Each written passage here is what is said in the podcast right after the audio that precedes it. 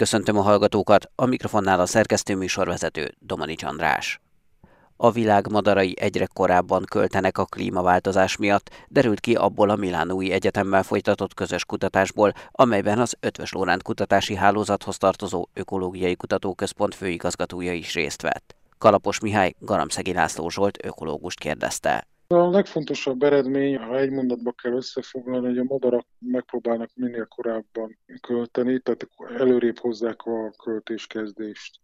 Ez azért fontos számukra, mert minden ilyen tapasztaljuk, hogy egyre korábban köszön be a tavasz, és ez beindít egy sor ökológiai folyamatot, ami minden faj próbál ezekhez a változó klimatikus tényezőkhöz alkalmazkodni. Nyilván először a, a növények lesznek, amelyek korábban kezdek el virágozni, akkor utána van egy növényevő társaság, hozzá igazítja az ő szaporodását a korábban virágzó növényekhez, és akkor utána a következő tápláléklánc következő lépcsőfokán pedig a ragadozó fajok meg a a növényevőkhöz igazítják majd. Tehát egy ilyen kaszkád mechanizmus indul el az ökoszisztémákban, ami azt eredményezi, hogy minden faj próbál valamennyire alkalmazkodni a korai tavaszhoz. De ez nem egységesen minden madárra igaz, csak bizonyos fajokra vagy bizonyos populációkra, nem? Nem csak madaraknál, minden élőlénycsoportnál ez egy képesség, meg meghatározott kényszerek között lehetőségeken belüli alkalmazkodási képesség, amit megnyilvánul.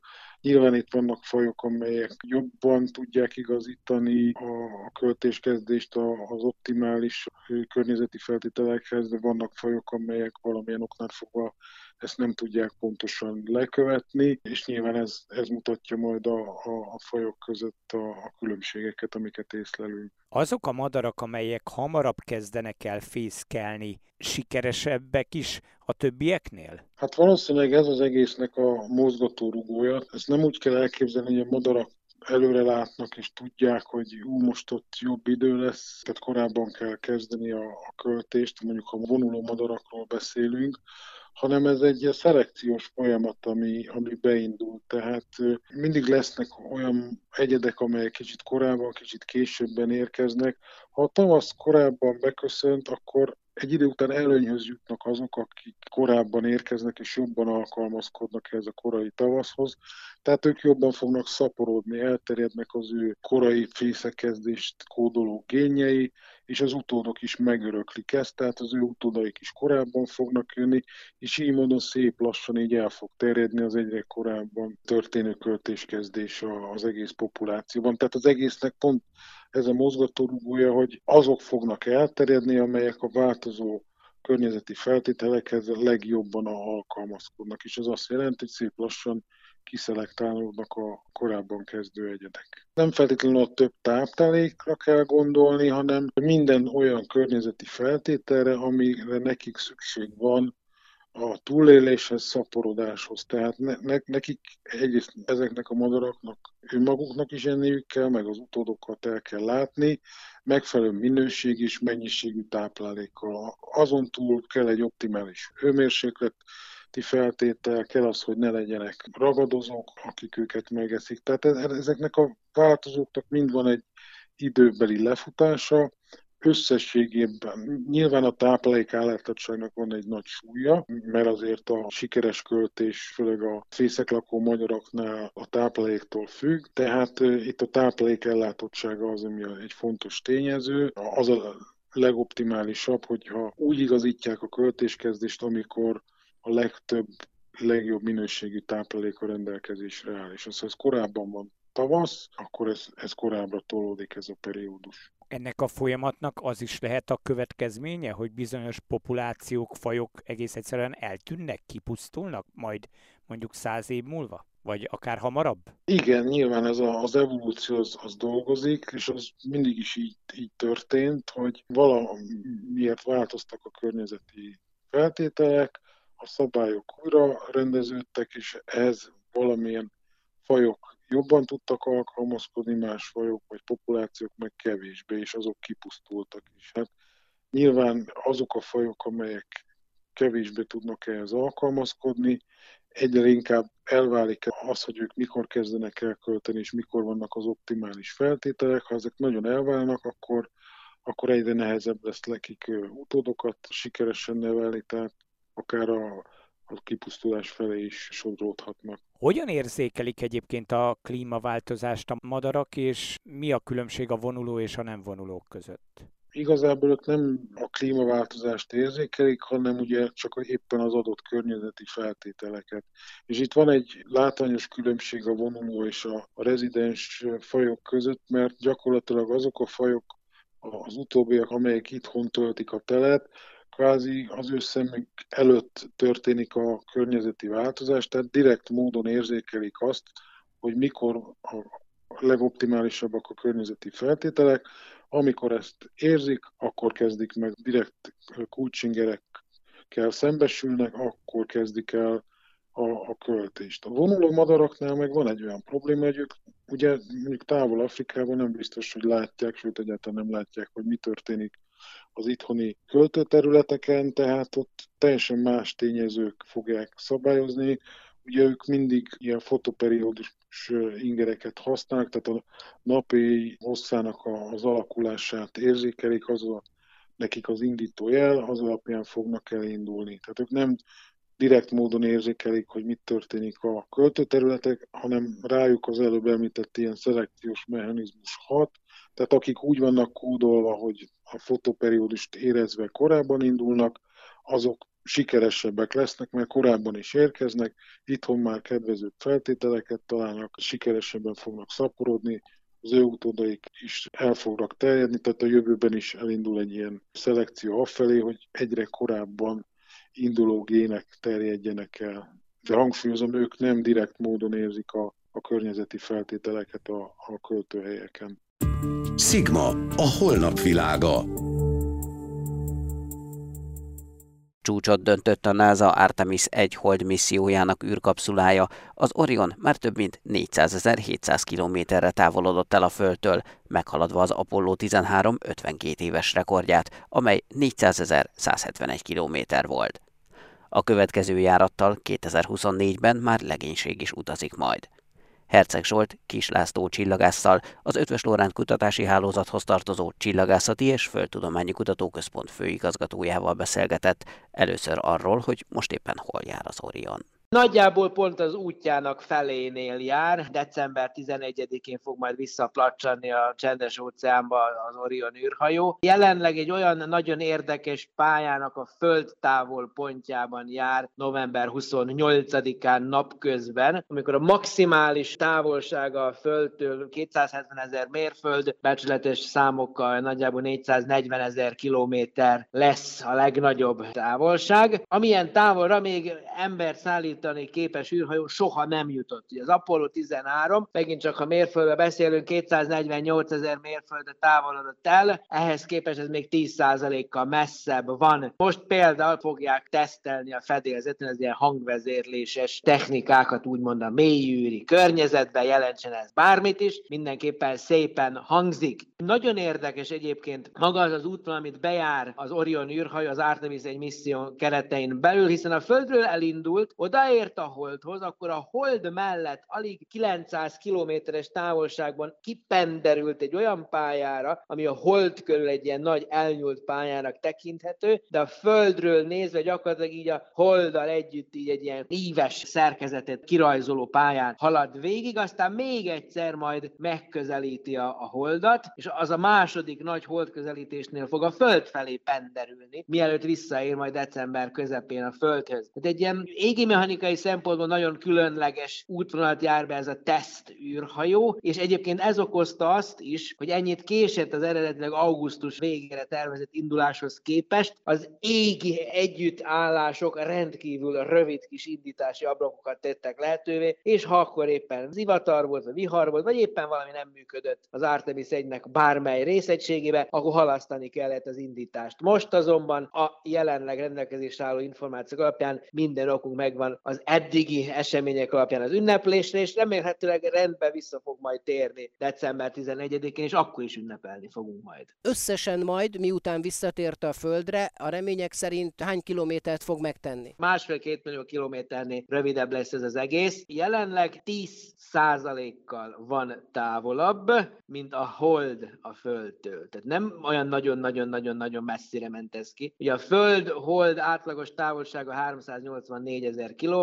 erre rá kell tenni még egy olyan 50 ezret, 55 ezret, ami azt jelenti, hogy olyan 12-3 százalékkal messzebb van, mint a hold pályája. A NASA-nak egyébként van egy nagyon jó élő online Artemis tracker, Artemis követő honlapja, ahol megfelelő böngészővel tényleg valós időben meg lehet nézni, hogy hány nap telt el a misszió kezdete óta, éppen milyen messze van a Földtől, éppen milyen messze van a Holdtól, és éppen mekkora sebességgel halad a pályán, ez minden publikusan elérhet egy ilyen nagyon látványos vizualizációval, számítógépes grafikával áttekinthető, és az ember tényleg meg tudja nézni, hogy jé, tényleg, jelenleg hol tart az amerikai, európai űrtevékenység csúcs terméke az Artemis egy misszió. Lesz majd még egy csúcs termék, ahogy ön fogalmazott, 2024-ben a remények szerint és a tervek szerint az Artemis 2 az már legénységet is fog vinni, pontosan ugyanezen az útvonalon? Nem, nem. Ugye itt most egy olyan tesztelésről van szó, ahol egy csomó technológiát ki kellett próbálni. Egy nagyon fontos üzenet, hogy az Artemis program nem az Apollónak a folytatása. Nem az történt, hogy 72-ben a kozmikus vágóasszisztens elvágta a filmet, és most 2022-ben 50 év után ugyanott folytatjuk, és csak egymáshoz ragasztjuk a vágással szétválasztott két filmtekercset. Itt nagyon sok új technológia keletkezett az évtizedek során, bár ránézésre hasonlít az Apollóhoz az egész kialakítás, de nagyon más technikák működnek a fedélzeten, ezeket kellett tesztelni. Amikor majd az űrhajósokkal fognak menni, akkor természetesen nem egy ilyen holdáltal megperdített, hintamanőverrel kilendített, távoli, visszafelé keringő retrográd pályára fog kerülni az Artemis 2. Nem oda megy a holdhoz, elkezd szépen körülötte keringeni, és akkor onnan fognak majd leszállni az űrhajósok a leszálló egységgel az égi kísérőnk felszínére. Tehát az egy nagyon más pályán fog majd történni. Arról majd annak idején két-három év múlva majd többet fogunk hallani.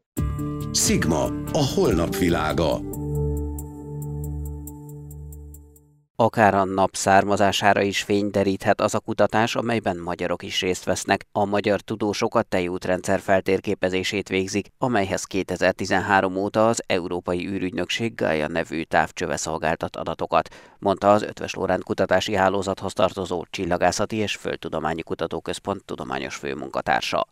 Herceg Zsolt kérdezte Molnár Lászlót. A Gaia kollaboráció az egy 4-500 kutatót tömörítő együttműködés, aminek az a feladata, hogy a Gaia űrtávcső által gyűjtött nyers adatokat feldolgozza, modellezze, értelmezze, katalógussá rendezze, illetve ebből az első tudományos eredményeket leszűrje. Mivel ez egy nagyon nagy munka, közel két milliárd csillag adatainak az összeállítása, ezért van szükség ilyen sok közreműködőre, hogy az a sok-sok lépés, illetve különböző objektumokat célzó speciális munkák, azok mind elkészüljenek. Ugye van, aki a csillagokhoz ért, van, aki a kisbolygókhoz, van, aki ahhoz ért, hogy a fényességméréseket értelmezze, van, aki a távolságméréshez. Úgyhogy ezek adódnak össze, és áll össze így ez a nagy számú kutatót foglalkoztató konzorcium. Lassan tíz éve dolgozik ez az űrtávcső, és ahogy utalt is rá, rengeteg adatot szolgáltatott a tudósoknak, most pedig a Gaia kollaboráció a tejútrendszer forradalmian új többdimenziós térképének létrehozásáért megkapja a Berkeley díjat. Miért van szükség egy térképre a tejútrendszerről? Azért, hogy jobban értsük és lássuk, hogy hogy néz ki körülöttünk a mi saját galaxisunk. Ugye felnézünk az égre, akkor látunk sok-sok fénypontot, van, ami halványabb, van, ami fényesebb, de igazából ennyiből meg nem tudjuk megállapítani, hogy egy-egy csillag az mondjuk azért halvány, mert kicsi, viszont közel van hozzánk, vagy nagyon fényes, viszont tőlünk távol található a galaxisban. Ehhez ugye meg kell mérni egyszerre a fényességüket és a távolságukat is, és ebből meg tudjuk mondani, hogy akkor ez tényleg egy törpecsillag vagy óriás csillag, illetve ha megmérjük a a mozgását is hozzánk képes, akkor azt is fel tudjuk mérni, hogy maga a tejútrendszer az hogy épül föl, és hogyan mozognak itt a csillagok, mi hogy keringünk, ők hogy keringenek, akár azt is ki lehet számolni, hogy mondjuk a nap honnét származott eredetileg. Úgyhogy a térkép az arra kell, hogy minket a napot, illetve a többi csillagot is egymáshoz képest el tudjuk helyezni térben és időben. Ez egy nemzetközi együttműködés. Mi volt benne, vagy mi benne a magyarok szerepe? Igen, ez az Európai űrügynökség által létrehozott program, amiben számos európai országból vesznek részt kutatók. A magyar kutatók azok bizonyos változó csillagoknak a feldolgozásáért felelnek. Ez egyrészt pulzáló változó csillagok, amik például a távolságmérésnek egy alternatív lehetőségét is jelentik, és így vissza lehet ellenőrizni, hogy milyen jól működik a gája. Vagy lehetnek fiatal csillagok, amik még most formálódnak, és emiatt változhatják a fényességüket. Erre is adunk mi hozzájárulást, hogy ezeket hogyan lehet azonosítani, hogyan lehet katalogizálni. Ez a két fő terület, ahol a magyar kutatók hozzájárulnak. Becsléseink szerint kb. 100 milliárd csillag van az egész tejútrendszerben, és ebből mi térképeztünk föl eddig kevesebb, mint 2 milliárdot, ami ugye még mindig csak egy pici része, viszont főleg azon az oldalon, azon a részen, ahol a nap elhelyezkedik, ez már egy tényleg egy nagyon alapos és részletes térképet jelent, ami gyakorlatilag az elmúlt három-négy évben abszolút forradalmasította azt, hogy mi hogy látjuk, illetve hogy tudjuk kutatni itt a tejútrendszernek a felépítését és működését. A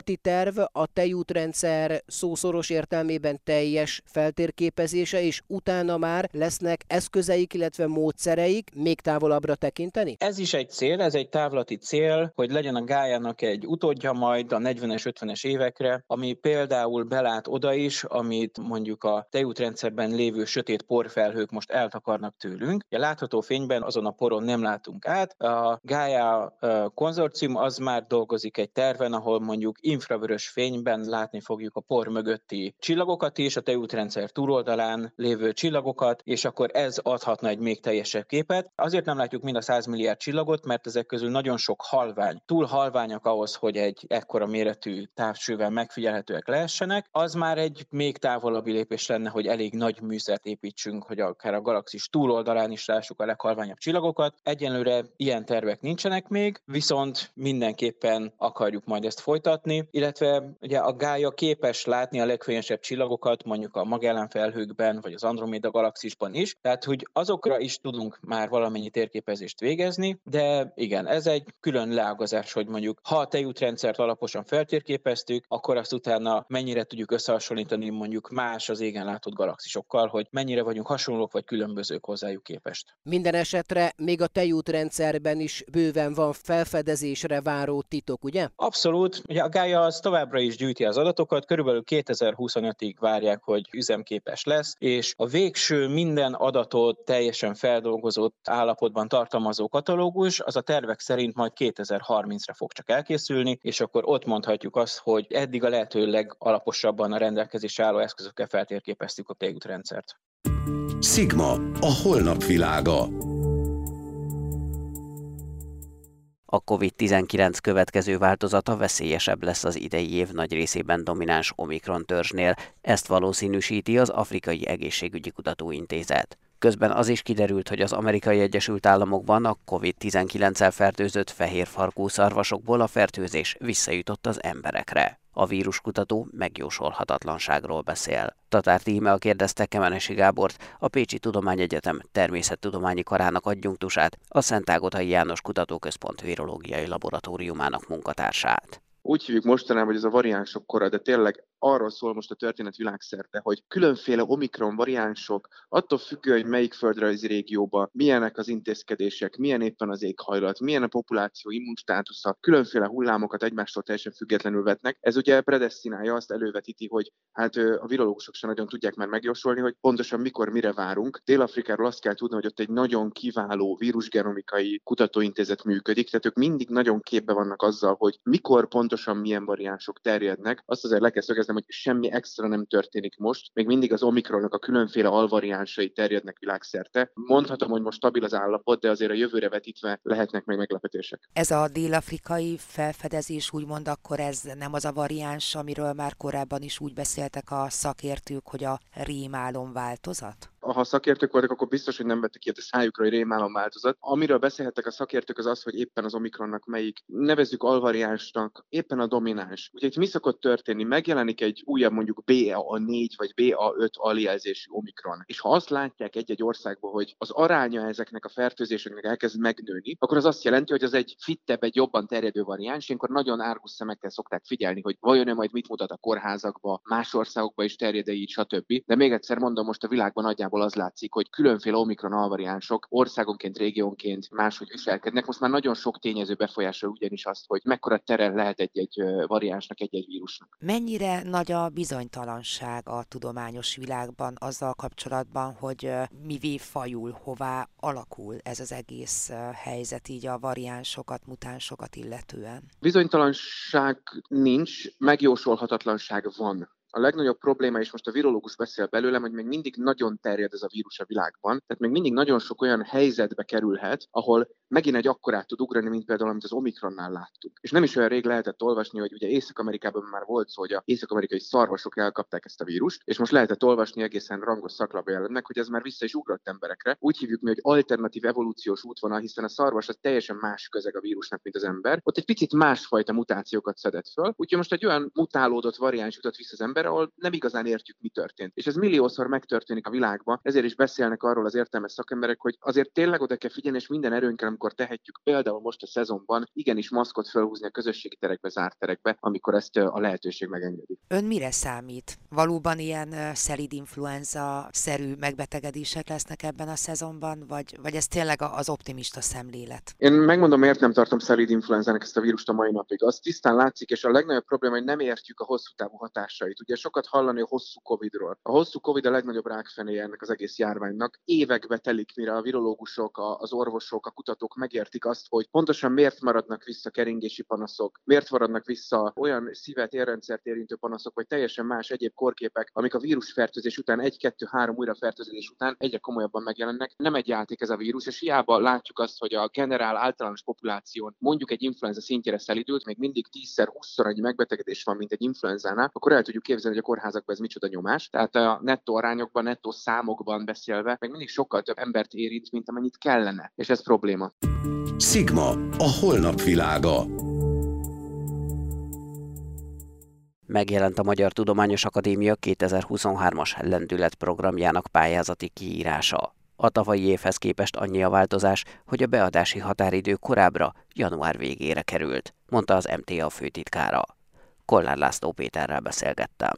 A Lendület program 2009-ben indult, az akadémia akkori elnöke Pálinkás József indította. Az volt a cél, hogy Magyarországon létrehozni egy olyan pályázati rendszert, amelyik kellően erős ahhoz, hogy embereket hazacsábítson, esetleg az elmenetelen gondolkodókat itthon tartson, és létre tudjanak hozni fiatal kutatók, nagyon jelentős eredményeket elérni képes kutatócsoportokat. Ehhez az tartozott, hogy nagyon komoly kutatási pénzt adott kezdettől, kezdettől máig, és ugyanakkor jelentős fizetéseket is adottak vezető kutatóknak. És ez folyik 2009 óta, több mint 220 pályázó nyert támogatást ennek keretében. Elindult a 2023-as program, megjelent a pályázati felhívás, kiket céloztak meg? A tavalyi évben volt nagyon jelentős változás, akkor két kategóriát hirdettünk meg, volt egy induló kategória és egy haladó kategória. Az induló kategória az a fiatalokat célozza, a haladó kategóriában viszont nincs életkori korlát. Ezt azért vezettük be a tavalyi évben, mert korábban a lendület pályázatoknál volt egy lehetőség arra, hogy beépüljenek. Tehát a nagyon sikeres lendület pályázatokat a kutatóhelyeken állandósították, és tovább tudtak dolgozni. Ez a beépülési lehetőség megszűnt, ehhez folyamatosan növekvő költségvetés kellett volna, és maga az LKH is kérte, hogy ezt ne folytassuk tovább. Azzal viszont, hogy megszűnt a beépülés lehetősége, úgy gondolt, hogy nagyon fontos, hogy a kiváló kutatók idősebbek, ha folyamatosan jól teljesítenek, akkor tudjanak újra pályázatot elnyerni. Tehát a tavalyi évben volt egy lényeges változás. Ami történt az az, hogy a kutatóknak kb. kétharmada induló kategóriába adta mutatta be, és körülbelül egyharmada az a haladó kategóriába. Ez olyan arány, és a nyerésben is ez arány volt, amit szerettünk volna, hogy körülbelül létrejöjjön. Minden évben hasonló arányok vannak, hogy körülbelül egyharmad, 40 százalék a kutatóintézeti nyerési arány, és kétharmad, 60 százalék az egyetemi nyerési arány. Ezek kicsit változnak, de nagyjából ezek látszanak, és a hölgyek aránya olyan egyötöd, egyharmad között